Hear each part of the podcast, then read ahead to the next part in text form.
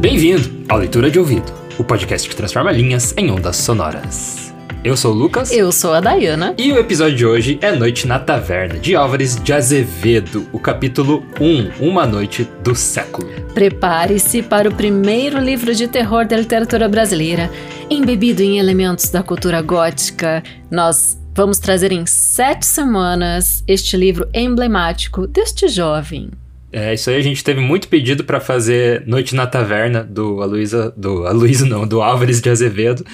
E a gente resolveu não só trazer um capítulo, mas, né, trazer todos, o, o livro todo, né? É, a gente convida você a acompanhar e ler junto com a gente aqui Noite na Taverna, que, nossa, esse livro é muito louco.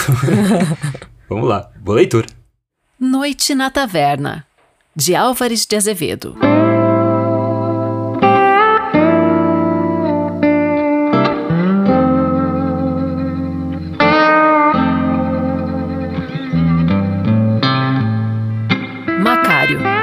Onde me levas?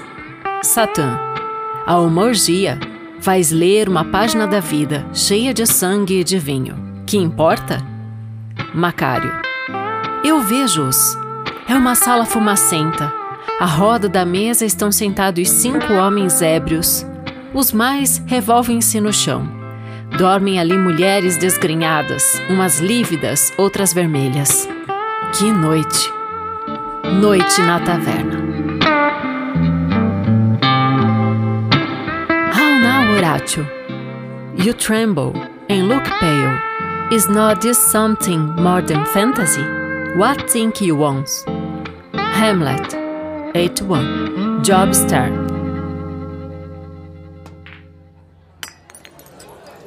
Uma noite do século.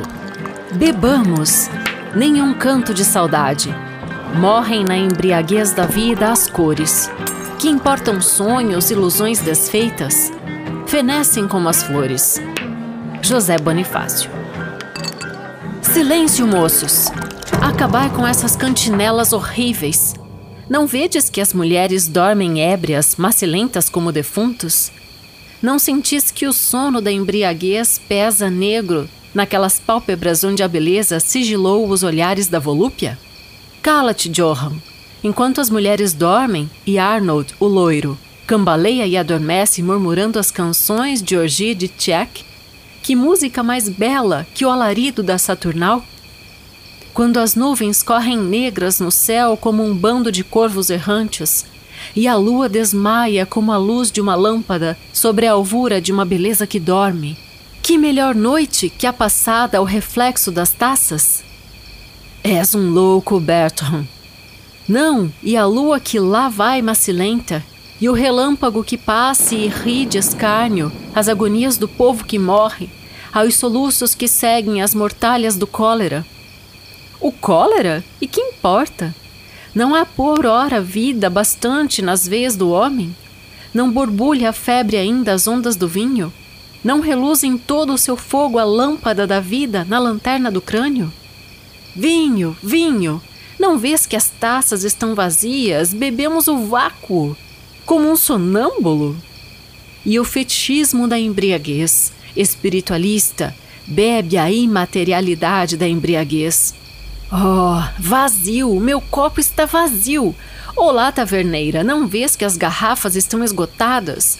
Não sabes, desgraçada, que os lábios da garrafa são como os da mulher. Só valem beijos enquanto o fogo do vinho ou o fogo do amor os borrifa de lava? O vinho acabou-se nos copos, Bertram, mas o fumo ondula ainda nos cachimbos. Após os vapores do vinho, os vapores da fumaça. Senhores, em nome de todas as nossas reminiscências, de todos os nossos sonhos que mentiram, de todas as nossas esperanças que desbotaram, uma última saúde.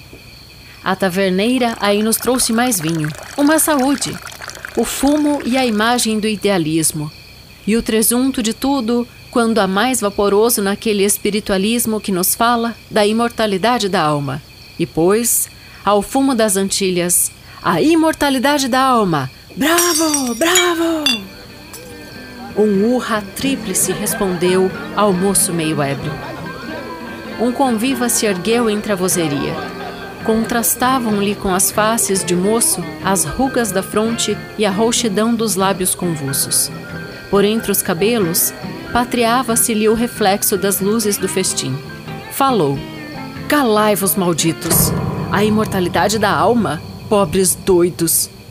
E porque a alma é bela, porque não concebeis que esse ideal possa tornar-se em louco e podridão, como as faces belas da Virgem morta? Não podeis crer que ele morra? Doidos! Nunca velada levastes porventura uma noite à cabeceira de um cadáver? E então, não duvidastes que ele não era morto, que aquele peito e aquela fronte iam palpitar de novo? Aquelas pálpebras iam abrir-se, que era apenas o ópio do sono que umedecia aquele homem? Imortalidade da alma! E por que também não sonhar a das flores, a das brisas, a dos perfumes? Oh, não, mil vezes. A alma não é como a lua, sempre moça, nua e bela, em sua virgindade eterna. A vida não é mais que a reunião ao acaso das moléculas atraídas. O que era um corpo de mulher vai, porventura, transformar-se num cipreste ou numa nuvem de miasmas. O que era um corpo do verme vai alvejar-se no cálice da flor ou na fronte da criança mais loira e bela. Como Schiller disse, o átomo da inteligência de Platão foi talvez para o coração de um ser impuro.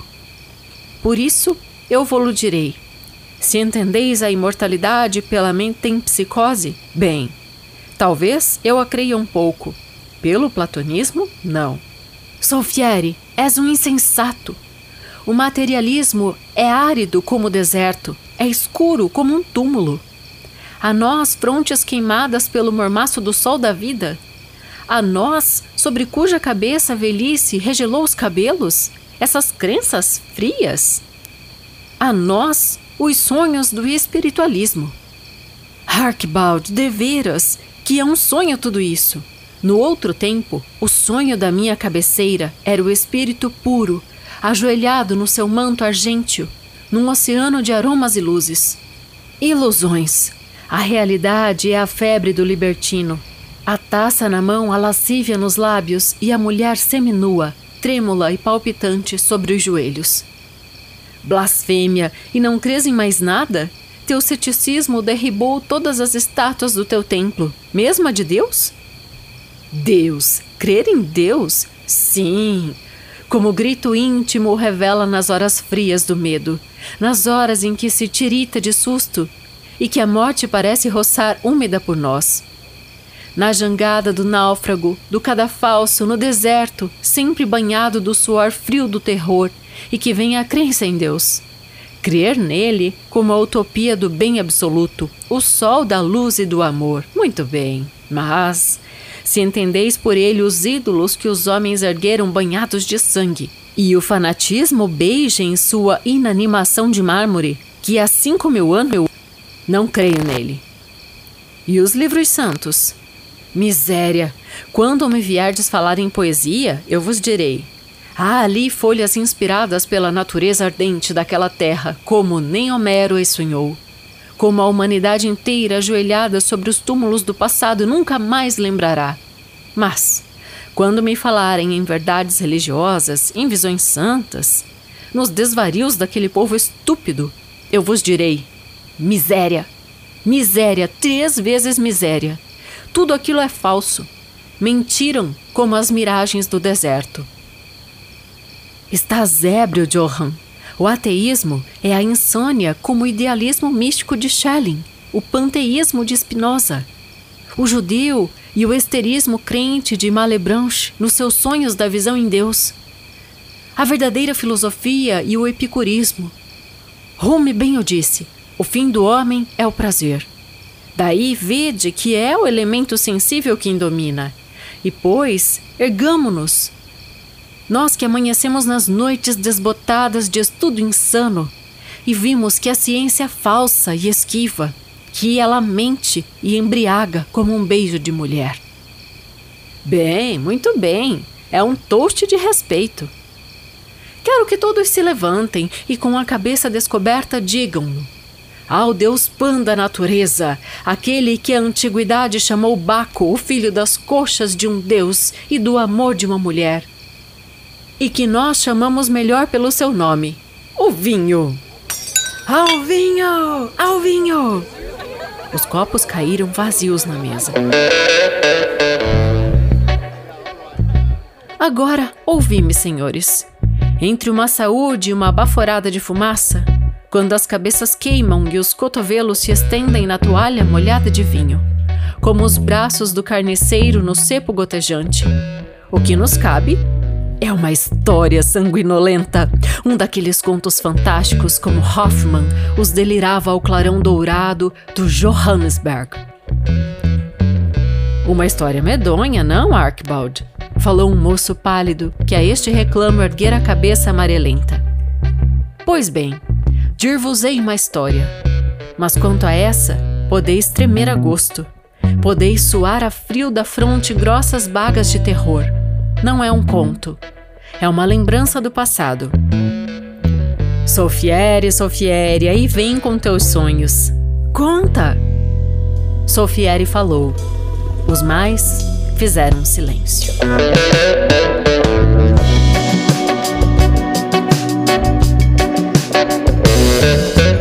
Esse foi o capítulo 1, Uma Noite do Século, do livro Noite da Taverna, de Álvares de Azevedo.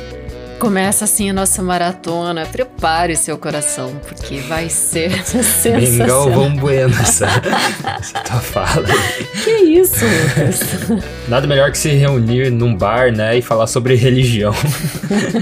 Qual eles estão fazendo. Nossa, bom, tem tanta coisa para falar e a gente vai, claro, é, falar parcialmente, né? Porque cada capítulo desse livro merece um, um debate, né? uma nota de rodapé digna.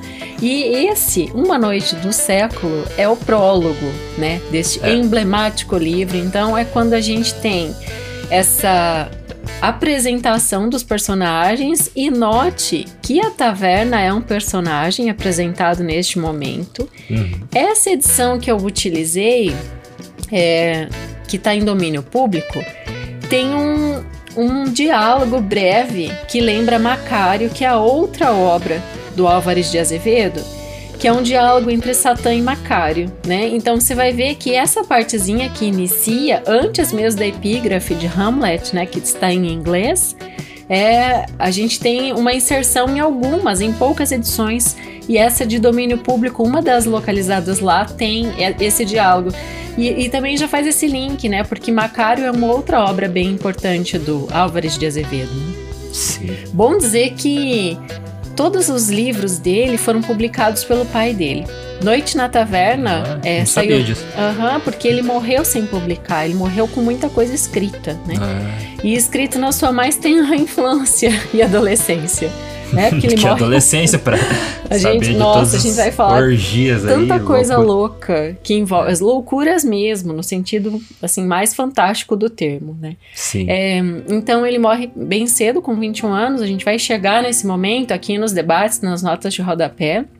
Mas nesse momento, então, para abrir para você o que é Noite na Taverna, né? Muitas vezes tratado até quem não conhece, ah, é um livro inteiro, é um romance, mas a gente encontra muito aí que é são contos, né? Então é. são contos fantásticos. Inclusive ele faz aquela coisa ali no final meio machadiana, que é se referir ao próprio texto, que ele fala, ele fala isso que eu vou te contar não é apenas um, não são contos, né? São são lembranças minhas, né? Uhum. Então, é, achei bem legal isso de, né, de falar que aquilo não é o é, você vai, você vai ouvir uma história real, né? Uma história que eu vivi, né? Uhum.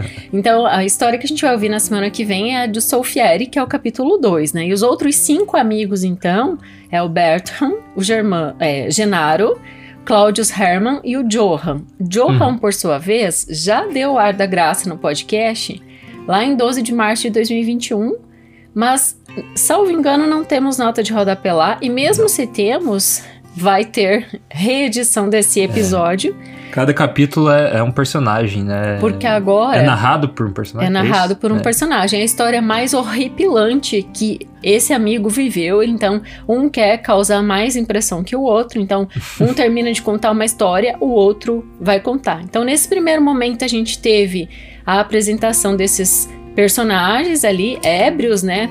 Tão bêbados como as mulheres prostitutas caídas ali. A gente sabe que a taverna foi esse lugar de orgia, né? Eles, eu até coloco assim. É, que é uma noite bebida em, ta em taças, vapores e loucuras.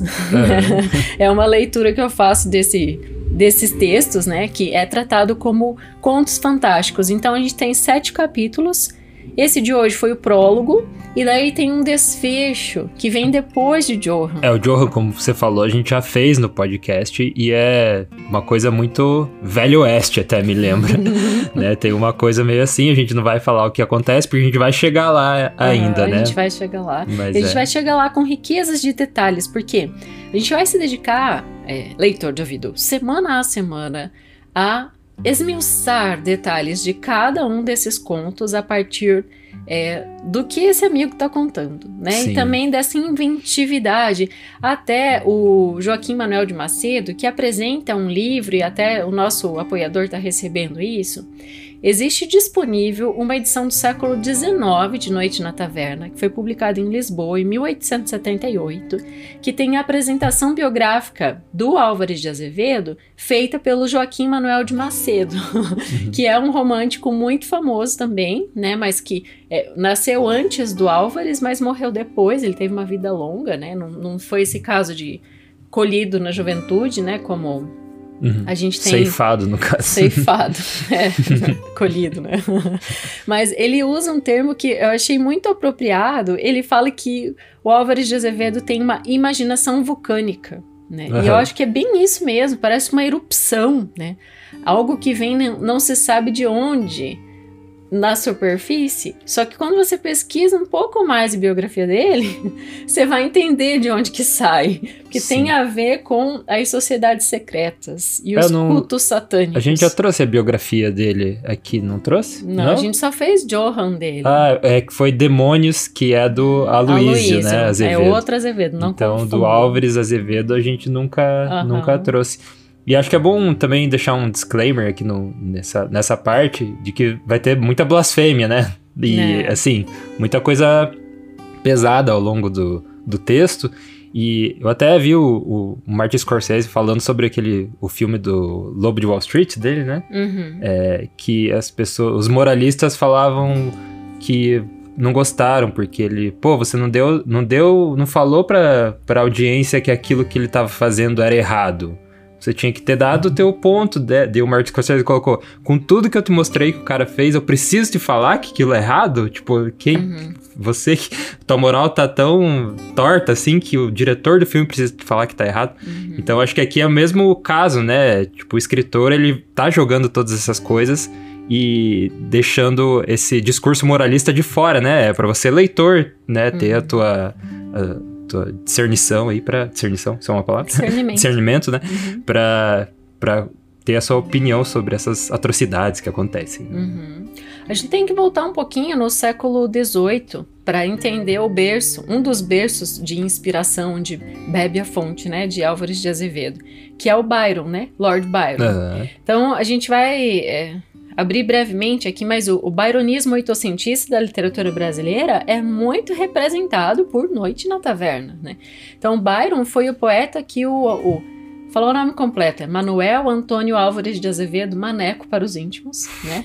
É, mais gostava de ler, né? E, e, e, tem a lista dos preferidos dele, mas Shakespeare também é um deles, né? A gente coloca até, a gente tem a, a epígrafe, né, de Shakespeare nessa uhum. edição uhum. propriamente. Mas há ah, uma coisa que eu não posso deixar de falar. Você viu que tem perdido um nome ali, Job Sim. Stern, uhum, no começo. Tem, tem. Esse nome foi pseudônimo que ele pensou para publicar a Noite na Taverna, né? Hum. Só que, como saiu póstumo, né, em vários, vários, você não vai encontrar Job Stern. Vai estar direto Álvares de Azevedo. Ah, né? Então claro. fica essa informação curiosa aqui é, solta De também. repente até para se eximir, né, de algum alguma condenação, alguma coisa naquela época pode ter sido usado o pseudônimo, né, também, porque pensa isso tudo esse todo peso, né, que traz essa narrativa no século XIX, uhum. né? Muito ainda hoje a gente vê assim com todas essas coisas que rolam ali e ainda a gente fica com essa é, esse certo peso, né? Então imagina naquela época quanto foi, enfim, censurado. Então. Uhum. Bom, então se você quiser baixar essa edição do século XVIII, é, 19, né, de 1878, que eu comentei, que tem a, a apresentação de Joaquim Manuel de Macedo, tá em português arcaico, é claro, mas é, é, bem interessante que tem muita informação lá, assim, quente, né, da época, porque ele morreu em 1852 e o livro sai ali 16 anos depois. Ele traz vários detalhes da própria morte do autor, que a gente vai estar tá desdobrando aqui na sequência. Né? Mas é. é realmente é muito catártico, né? E isso tem a ver com a vida que esses meninos levavam quando estavam estudando direito. Né? Esses meninos que moravam em república, moravam Tinha juntos numa chácara. Né? É, então ele era super amigo. Agora você tá falando do autor, né? Não do tá autor. falando mais dos personagens. Aham, uhum, tô falando do autor, mas você vai ver que algumas coisas se entrecruzam. Tem um momento que eu penso assim, ó, quando ele fala esse é o conceito de epicurismo. Ele traz o conceito de epicurismo no fim desse, desse prólogo, né, que a gente acabou de ouvir.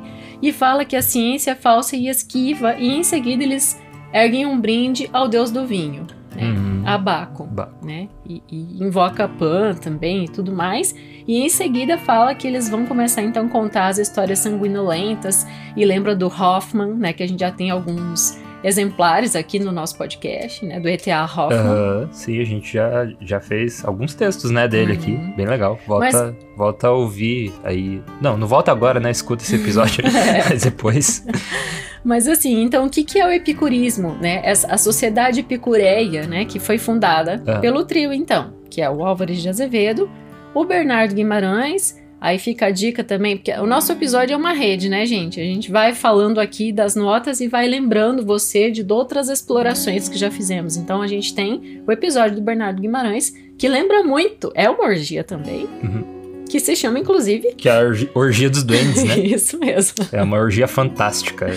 E o terceiro menino é Aureliano Lessa, que a gente não trouxe ainda para o podcast e pode vir a trazer em algum momento oportuno. Esses autores jovens aí fazendo estripulias. Então, era 1849, quando então eles moravam juntos na chácara dos ingleses, os três cur cursavam, né, ciências jurídicas ali na Faculdade de São Francisco. Até tem uma historinha bem curiosa, que depois foi desmentida, né? Falam que o Álvares de Azevedo nasceu dentro da biblioteca da Faculdade de São Francisco. Olha, fake news. Não, é que o pai dele estudava né, ciências jurídicas quando ele nasceu. Então ele era um estudante dessa faculdade, deve ter tido ele bem jovem também. Uhum. E e daí tem esse mito, mas depois foi dito que não, que ele nasceu na, na casa onde eles moravam e tal, né?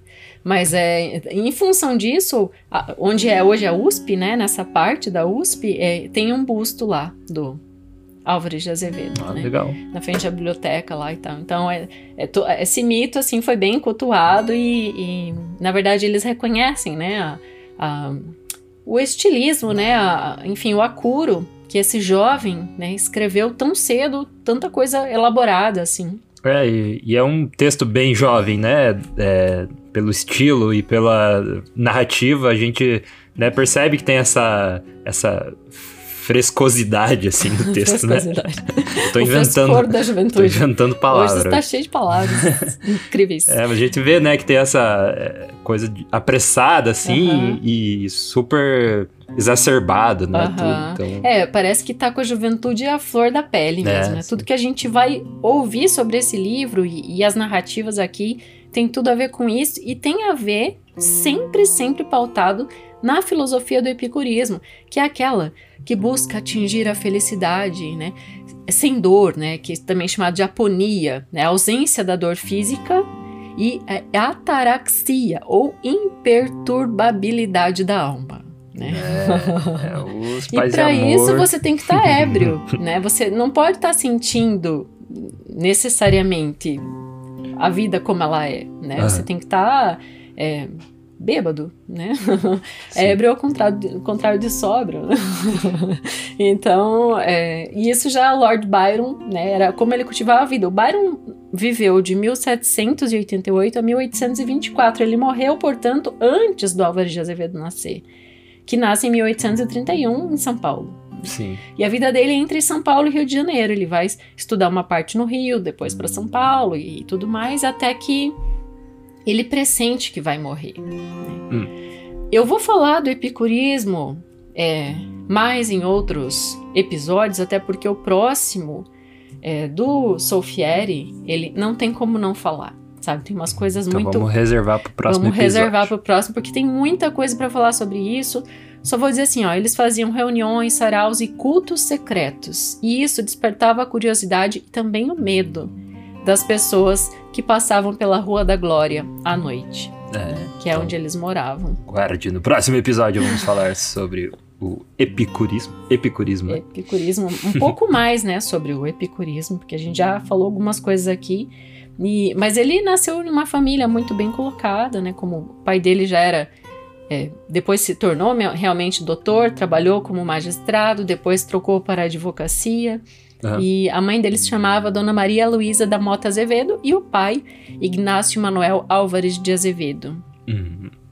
Teve irmãos também. Ah, e sabe o, o poema assim que tá em todo o livro escolar, que a gente conhece. Dele, o poema dele? É. Qual que é? Se eu morresse amanhã. Ah, Então esse poema curtinho, ele pressentiu a morte, né? E um ano antes a gente é, tem essa, esse registro que é chamado até esse esse poema é chamado de Canto do Cisne dele, sabe? Porque é tipo é Aham. a sua poesia última, assim, derradeira e, e que traz. Aqui tem um português arcaico, por isso você tá erguendo a sobrancelha aí. Mas é. Acho que vale, né? Declamar pra gente fechar aqui essa, É? esse momento. É, acho que sim. Cê- Sei- Faz você ou faço eu? posso fazer. Então É. vai. Como se Não- você fosse Álvares não sou acostumado a fazer. Não é minha leito parte. de morte. Não, tá louco? Eu não. Não é essa a minha parte aqui no podcast, não é como eu contribuo, mas eu vou tentar. Se eu morresse amanhã, viveria ao menos. Fechar meus olhos, minha triste irmã. Minha mãe de saudades morreria. Se eu morresse amanhã. Quanta glória presinto em meu futuro, que aurora de porvir e que amanhã. Não. Que aurora de porvir e que, e que manhã. vai, mais, mais entusiasmo, Lucas, vai. Agora que você fez, eu vou. Tô com o teu tom na minha cabeça. Então- Que aurora de porvir e que manhã. Você faz mais empolgada, né? Eu sou mais. É, eu perdera chorando essas coroas. Se eu morresse amanhã. Que sol, que céu azul, que doce na alma. Acorda a natureza mais louça. Não me batera tanto amor no peito. Se eu morresse amanhã. Mas essa dor na vida que devora. A anciã de glória. O dolorido afã. A dor no peito emudecer ao menos, se eu morresse amanhã.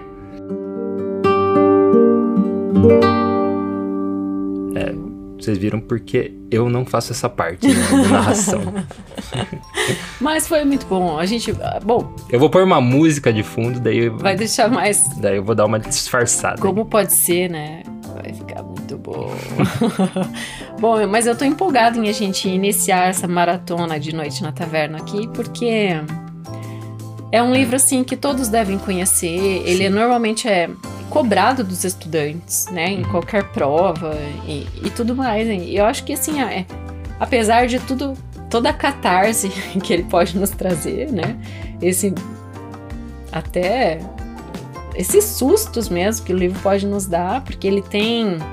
Já vou adiantar, ele tem antropofagia, ele tem necrofilia, Aham. ele tem um monte de coisa assim, bem pesada mesmo, né? E, e tem essas blasfêmias, como você falou, né? Sim. Mas prepare seus ouvidos e encare como uma obra de arte, porque é, É. o que o livro é. Ele é uma aventura, né? Eu, eu vejo ele, esse livro muito, muito com esse olhar.